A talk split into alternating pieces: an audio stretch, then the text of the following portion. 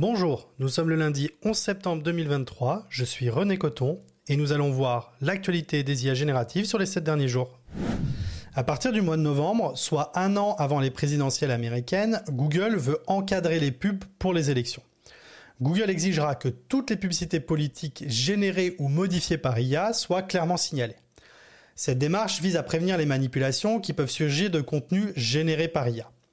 Google s'attaque ici principalement aux deepfakes politiques, des contenus générés qui peuvent par exemple faire dire ou faire à une personnalité politique quelque chose qu'elle n'a pas dit ou fait, ou encore altérer les images d'un événement réel pour en fausser la vérité.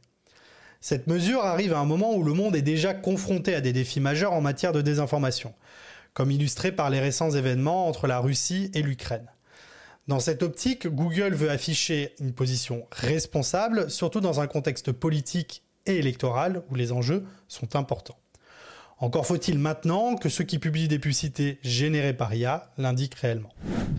Microsoft est extrêmement engagé dans le monde des intelligences artificielles. Ils ont tissé un partenariat très fort avec OpenAI et proposent énormément de services autour de l'IA que ce soit dans Bing avec leur chatbot, dans leur hébergement Azure, mais surtout dans leur suite bureautique avec l'intégration de Copilot, leur outil d'aide et d'accompagnement basé sur de l'IA. Mais un doute plane sur la légalité, et précisément sur la violation de propriété intellectuelle. Les images ou textes générés grâce à Copilot pourraient potentiellement enfreindre cette propriété intellectuelle. Pour assurer ses clients, Microsoft lance le programme Copilot Copyright Commitment. Microsoft garantit avec ce programme que si un client est poursuivi pour une violation de propriété intellectuelle, elle prendra en charge la défense du client et couvrira les coûts juridiques potentiels. Pour bénéficier de cette garantie, les clients doivent toutefois utiliser les garde-fous et les filtres de contenu proposés par Microsoft pour minimiser le risque de générer du contenu illicite.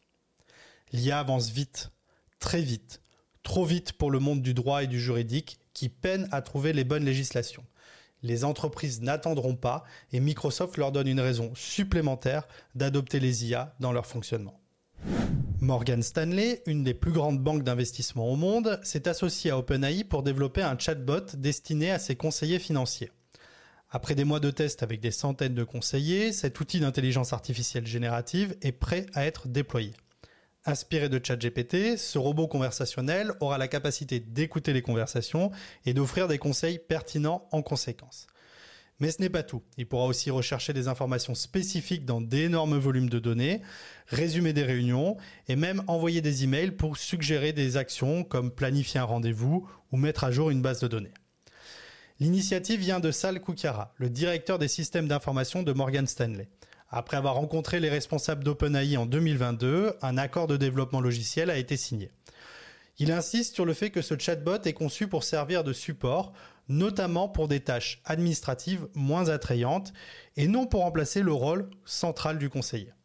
Chez Morgan Stanley, comme chez bien d'autres, l'IA n'est pas là pour remplacer les humains, mais pour les aider, les accompagner et améliorer leur travail. Cette semaine de l'IA est déjà terminée. Je vous remercie de l'avoir suivi. Si vous voulez euh, vous abonner à ce podcast si ce n'est pas déjà fait, je vous donne rendez-vous sur semaine.ai où vous retrouvez tous les endroits où elle est diffusée pour pouvoir vous abonner sur votre plateforme de podcast préférée. J'édite aussi une newsletter. Vous pouvez aller sur euh, www.rené-coton.fr si vous souhaitez vous abonner. En attendant, je vous souhaite une bonne journée, une bonne semaine et je vous dis à la semaine prochaine.